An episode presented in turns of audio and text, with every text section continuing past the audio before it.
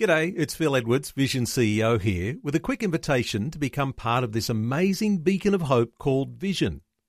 Together we can put our love into action to help people of all kinds build or rebuild their lives on the truth of God.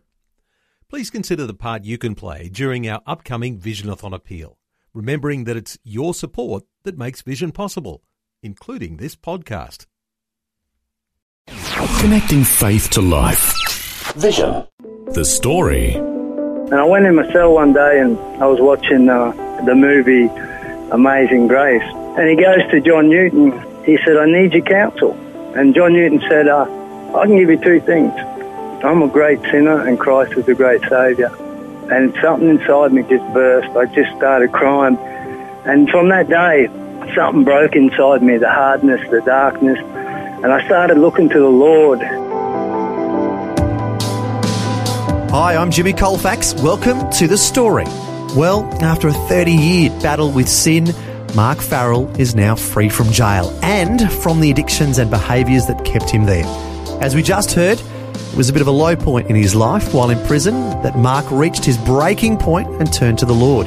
We'll find out the amazing way his life has completely turned around today on The Story. Mark Farrell is chatting with Shelley Scully. Mark, I guess you could say that God has been pursuing you for your entire life. We're talking yes, 30 years. He's been following you around and wanting you to come into his fold. But it was only recently that God really got a hold of you. Can you tell us about that experience? Um, I was in Woodford Prison and, uh, you know, I was uh, just walking in darkness. I didn't talk to anyone. I hated everyone. Had one friend and even all the other friends that I'd been in and out of jail with most of my life. I didn't even like them anymore, and uh, just didn't like myself. And I went in my cell one day and I was watching uh, the movie Amazing Grace, uh, William Wilberforce, who set the slaves free. Mm. And he goes to John Newton, uh, who wrote that song Amazing Grace, and he said, I need your counsel. And John Newton said, uh, I can give you two things. I'm a great sinner and Christ is a great Saviour and and something inside me just burst. I just started crying, but not not teary, not not like a head emotional, but a deep stomach heaving cry. And from that day, something broke inside me, the hardness, the darkness, and I started looking to the Lord, and I like. I just want to know you for you, Jesus. I want to know who you are, not to provide, not to protect, not to get me out of trouble, but just want to know you because you're love. Can I know you because you love? And five days after I watched that movie, I had a dream. And in the dream, I was stuck in mud to my waist. And hundreds of other people were in the same mud. And we could move real slow, but couldn't move really. And the cross appeared. And I said, Jesus Christ, that cross is the answer to everyone's problems, everyone's problem. The cross will set us free. Jesus is the answer to everything. And I woke up and I was set free from cigarettes, from drug addiction. From all my life, I've been in drug addiction, from pornography addiction, and just the breath of heaven was upon me. I walked out of the cell, and everyone that used to, you know, go, here he comes, um, Moody Blues, um, said, whoa, dude, what's going on? And I said, uh, Jesus come to me in a dream and set me free, man. I don't use no more.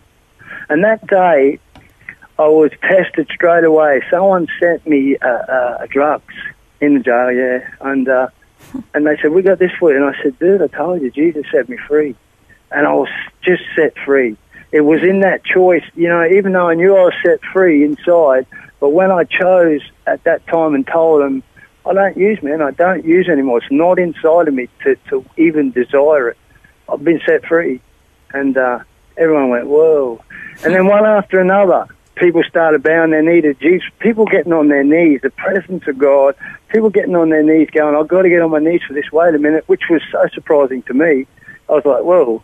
But out of eleven workers, nine gave their heart to the Lord. Wow! And then the Lord started moving backslidden Christians all into the unit, which was something that just wasn't happening. And these people started giving their heart back to the Lord. And until the day I got released, the presence of God was so heavy in the air, everyone was crying I was crying. All the workers were crying. The officers said, "Don't come near me. I'll start crying." the presence of God was so wonderful, and uh, yeah, that was my experience. Wow, being set free while you were still inside jail, and then the literal being set free uh, and being able to walk uh, as a civilian again. What an amazing story of being really set free from the jail, both inside and outside yourself. It is quite a recent thing for you. You were only saved in August last year and you got out in October. So everything is so new and so exciting, which is just so good. Let's go back in time though. Let's see how you got yourself into your mess in the first place. And I do want to stress that because it was you yourself getting into a bit of a mess. God was out of the picture a little bit at the very beginning, wasn't he? Mm, yes. Um, I, I sort of got saved when I was 17, but I ran, I, like, he, he spoke audibly to me when I was 17 um, because I'd read the New Testament seven times. I didn't read Revelation because that was just too much for my 17 year old mind. But, but uh, I read the New Testament seven times. I was in a prison cell. I had a lot of charges. I was wanted in Queensland. I was in Melbourne jail. I was in Pentridge, the old Pentridge jail. Mm. And uh, this Wait, is it true that you were on the most wanted list when you were 17? Yeah, I, I was. I was. I wanted in Queensland for um, really serious charges that I had nothing to do, but I didn't do them. But and I was running away from it because I didn't do it. But there was so much evidence saying I did, but mm. I really didn't, you know. And so, um, can we just touch on that? What was that like for you yourself to know that you were absolutely innocent, and then not being a whole lot you could do about it? What was that like inside your mind? Yeah, um, because you you know you're a 17 year old kid. I suppose the the look of it, you know, in that world of, of what you live in looks great. You know, you know, don't you know I'm wanted, but but really inside the fears that are there because they're saying, "Oh, you'll get 28 years for this," and I was like, "What?" You know, like, um, and so, you know, we put up images, and and but really deep inside, I, I, there was a great fear, and I was like, I didn't do this.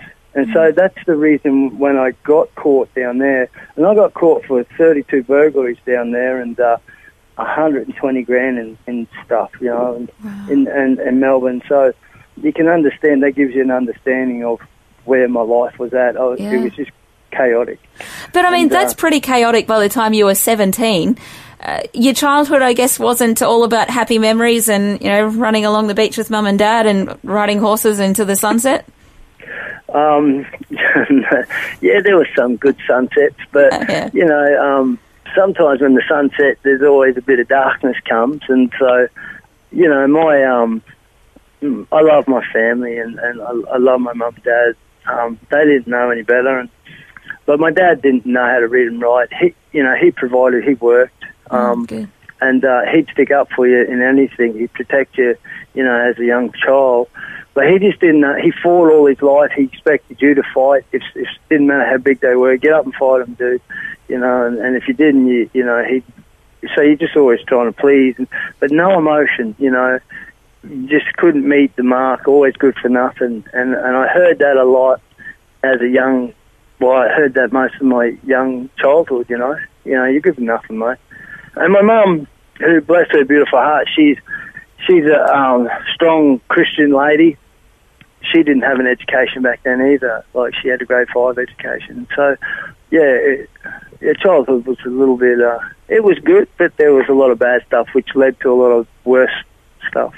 So it must have broken, particularly your mum's heart, but I'm sure both your parents, it must have broken their heart to see you uh, getting up to the mischief that you did. Yeah, it, it really did. You know, um, I, I remember, you know, Dad he he drank a lot too. You know, and uh, you know, he'd come home and and just flip out, and Mum would leave, and then I'd try and be there. I'm staying with you, Dad, but then he'd flip out on me, and I'd have to go and stay at a friends, and um, you know, and in the morning he was repentant, you know, if I can use that word, mm. even though he, he wasn't a Christian, he'd come and come to the house and say sorry, look, sorry, come home, and, and so you'd always go home because your dad's your dad. You're always trying to meet with your father, aren't you? Yeah, and to his credit, he did realise that what he had done was wrong, and, and he was repentant. But I guess it didn't always stick, huh? Yeah. Yeah. So there you are in jail as a seventeen-year-old. Uh, mm. What happened then? You had a bit of an experience where God spoke to you. Yeah. Well, I read in the New Testament and I seen this line through that he talked to everyone, that Jesus talked to everyone when he was on the earth. Then he talked about the Holy Spirit, and then the way everyone wrote the letters and stuff, and you know that he was still talking. And I went, you know, you don't talk to me. You actually don't even help me. I mean, I'm stuck here. I've got all this drama going on, and uh, and so after the seventh time, I was praying a prayer, and I went. I grabbed the Bible and threw it on the ground. I said, I'm done with this, man, because you don't talk to me. And then audibly, I heard the sternest voice, open the book. I mean, I, I'm, I'm, not giving it justice, hmm. but like it shook me, like, and, and it shook me to the point that if I didn't open it, I thought I'd die. So I Yeah. just grabbed the book and opened it, and it dropped open to Matthew, but you know, and there's two pages, but Matthew six thirty three just jumped off the page. First, you seek my kingdom and my righteousness, and all these things will be given to you. And I, I just went, look at that, man. That's the answer to my everything I need. So, you know, as a 17 year old kid, I just went down into the yard where there was 150 blokes and dangerous men. I'm a 17 year old kid, and I just started, I thought that man preached the gospel. So I just went down the yard and started telling everyone about Jesus. He's all know Jesus, and uh, they're like, oh, this kid's flipped it, you know, like, and, um, but even with all the serious charges, just one divine miracle after another, I was out in two weeks. And, I uh, guess that verse is significant for someone who is into burglary as well. You know, seek first God's kingdom and all those other things will be added unto you, but you just need to do it God's way rather than trying to get all those other things by the wrong means. yeah.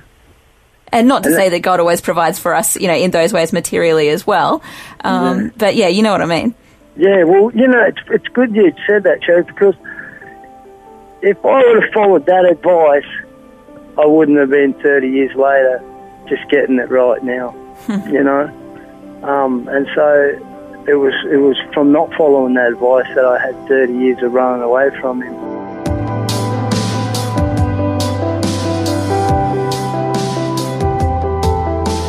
You're listening to The Story. Today we're hearing Mark Farrell share his incredible journey to freedom from both jail and from the addictions that enslaved him. Next, he'll share about the remarkable way his life has changed since putting his faith in the Lord. That and more when we return. The story. If this program has highlighted something you'd like prayer for, we'd love to pray for you. Call 1 800 Pray For Me. That's 1 800 772 936. It's a free call. Or text 0401 132 888.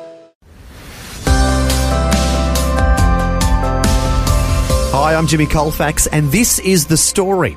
We're continuing with Shelley Scowen's conversation with Mark Farrell, sharing about his remarkable journey to freedom from both prison and from addictions.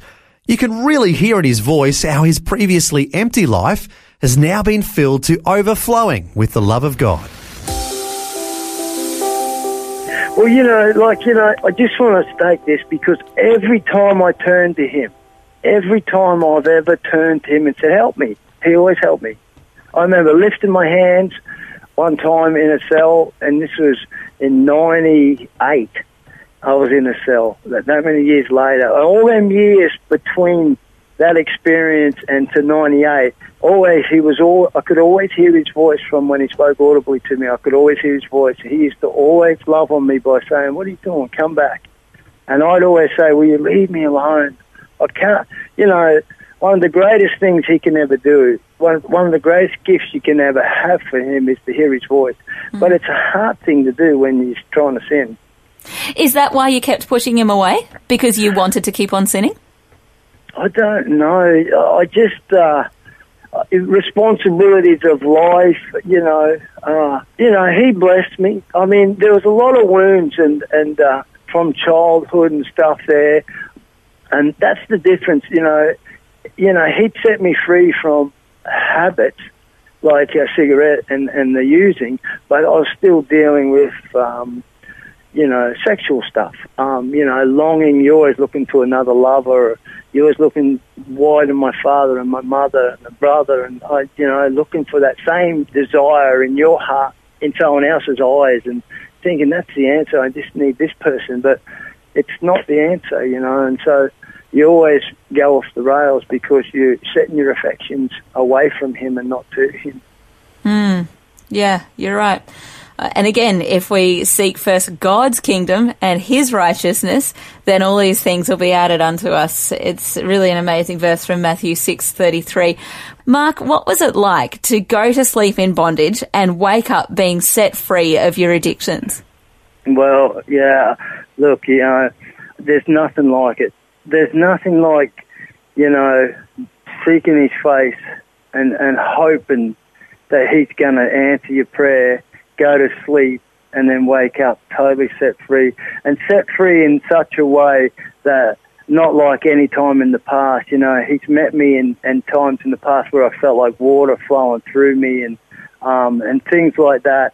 But this time, he really restored my heart and soul, um, healed that broken heart and in me, where I woke up not just addiction set free, not just uh, sexual desires removed totally, but a burning holy desire of just love, like just love. It was liquid love poured over me, and yeah, there's no, there's nothing like going to sleep in bondage and waking up set free.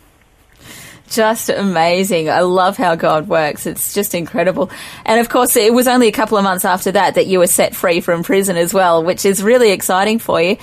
What do you yeah. do when you've just been set free from prison? I'm sure the um, adjustment back into everyday life would be quite a challenge. Yeah, um, well, yeah, it, it, can be, but it wasn't because my heart and affections were so on him that nothing else matters anymore. Like I understand, and I don't want to sound over spiritual with this, but I've got to say what's truth, you know. And uh, I understand, Paul, that the world's crucified to me you know, because it was the cross that appeared to me in my dream. And I understand that when you get crucified, you can put a gun to a dead man and he's not getting up. You can spit on a dead man and he just doesn't care, you know. And when you get crucified with him, he rises up in him. Like, I understand what Paul means that the world's crucified to me and I'm crucified to the world. Because I, I don't watch television no more. I just don't turn, I'm not interested. I'm interested in one thing the love of God and loving other people into his kingdom. That's absolutely awesome. And you can hear that in your voice. Like you said that before all of this, you were doomy and gloomy and grumpy and angry at the world. You hated everyone. You can hear in your voice how joyful you are and how passionate you are about getting out and sharing the gospel with anyone and everyone who'll listen. I think all of us uh, who've been a Christian for a while are probably hoping that that continues for so long. I think we all need a bit of a shake up in our faith, I guess, to get back to our first love and to enjoy that excitement and that realization of being set free in Jesus. Yeah. You know, I, I understand that God is love. I understand this because of what He did. You know, for Him to follow me around for 30 years and bless me along that 30 years and then also, I've shook my, it was only in 010 I shook my fist at him and said, I don't want to know your spirit. I don't want to know you. I don't want to know you anymore. And it was the darkest years of my life, the, the next years, where I didn't hear his voice for the first time ever. Um, and so I've done, I've said things that I'm ashamed of, but by his blood, he set me free. He's, he's forgiven me. But mm. the thing, I want to say this because I, in case that person that's hearing, that's struggling and, and going through a hardship and, you know, listen, it doesn't matter that, that you've got thoughts or, or, you know, it doesn't matter what sin you're doing. God is love. He doesn't wake up and go, I'm not loving you. Love never avoids. I've never known anyone, even in the natural, that loves someone and avoid them. God is love. And before there was an earth, before there was a heaven, before there was an angel, He was love. He is love, and He'll always be love. And love always offers mercy, always offers mercy. And, you know, and so if anyone, anyone needs to hear that, please understand that His mercy endures forever. Mate, you've got a pretty amazing grasp on your theology. That's absolutely awesome. When you turn and look to God and seek His face, the face of Jesus, which love burns in the eyes of Christ, when you look to God as love, He'll set you free. I'm not special. He said, call no man common or unclean. He loves everyone the same. And, and it's, it's there to be offered to everyone who'll just look to him for who he is, not because what we can get. And I think there's a key there with something in my life I can maybe express. Yeah, no, that's absolutely awesome. One thing I wanted to touch on as well as we finish up is that you now see life as responsibility. That's something that's never really dawned on you for the last however many years. It's only been recently that you've gone, oh, I've got responsibilities in life and in my faith. Tell us mm. about that. Yeah, that's a great question because, uh, you know, for those that are single parents, I've been a single parent and uh, and for six years I was a single parent at one time until I got into trouble again. And I failed as a single parent, like you know, I failed that responsibility. And you know, I've got a heartache daughter now. She's just about to have my grandson and doesn't really want to know me because I failed that responsibility. And there's no condemnation in me. I just, you know, I cast that care upon God and and ask that He loves on her to, to bring that reconciliation between us. But mm. that's the that's the word. He's given us the ministry of reconciliation with everything, and and that's responsibility, you know. And I've got a motto: a little difference makes a big difference. And if we are faithful with the little difference, if we're thankful for the little bit He does, that it gets bigger. You know, when I got out, He uh, blessed me with one or two people that that just seemed to be um, wanted to know about God. And so, but now it's grown where I, I can spend hours on the phone all day, you know, talking to people. And every time I go to church, I take um, eight people to church with me. And, you know, they care, they like that I care. Mm-hmm. Everyone's been beat up and hurt. We don't need to bang up people with the word of God. One, one little word in that Bible God breathed word will change someone's life forever. Yeah. And so, but everyone wants to be loved. And, and when you can love someone and express the grace of that love to another human being, they'll look to him. And, and they'll want to know who's this person that he keeps talking about. And, and that's the responsibility, the ministry of reconciliation. And in, in that responsibility, look, if you messed up with your kids, if you're messing up with your kids, God is love if you're messing up in your life, God is love. And, and that responsibility, first for us to look to Him, will always be responsible to who He gives in our lives. It's just so exciting to hear the change that God has made in you. And it's only been a matter of months. We're talking August last year that you were set free of all of this bondage. It's only been, what, six months thereabouts that God has been making such a difference in your life. And it's just so exciting to hear you talking about this. I reckon God's got some pretty big things in front of you. I think most people would agree that I reckon you might have a bit of preaching going on in your future because you really are very gifted uh, with sharing your faith and, um, you know, telling people about God. Thank you so much for having a chat with us today. Thank you very much. That was Shelley Scowen chatting with Mark Farrell about his amazing journey to freedom. As we heard, God had been pursuing him for over 30 years. And now that he has put his faith in Jesus, he's been set free inside and literally set free from prison. Mark is now seeking first the kingdom of God and the Lord's will for his life. A remarkable transformation. Well, thanks for joining us. I'm Jimmy Colfax, encouraging you to share your story with someone today. Next time on The Story. I remember going into my room. My head was aching. I was in so much emotional and physical pain. I got on my knees and I cried. Normally, when I would get a beating, I would be so angry with God and say, Why are you allowing this to happen to me? Lord, where are you in all this? For the first time since the abuse started, I raised my hands and I just started singing. Barbara Harrington Zulamas from Zimbabwe has gone through some extremely difficult experiences related to domestic violence, but her faith in the Lord has helped her through the darkest valleys. We'll hear her story next time. The story. Just another way Vision is connecting faith to life.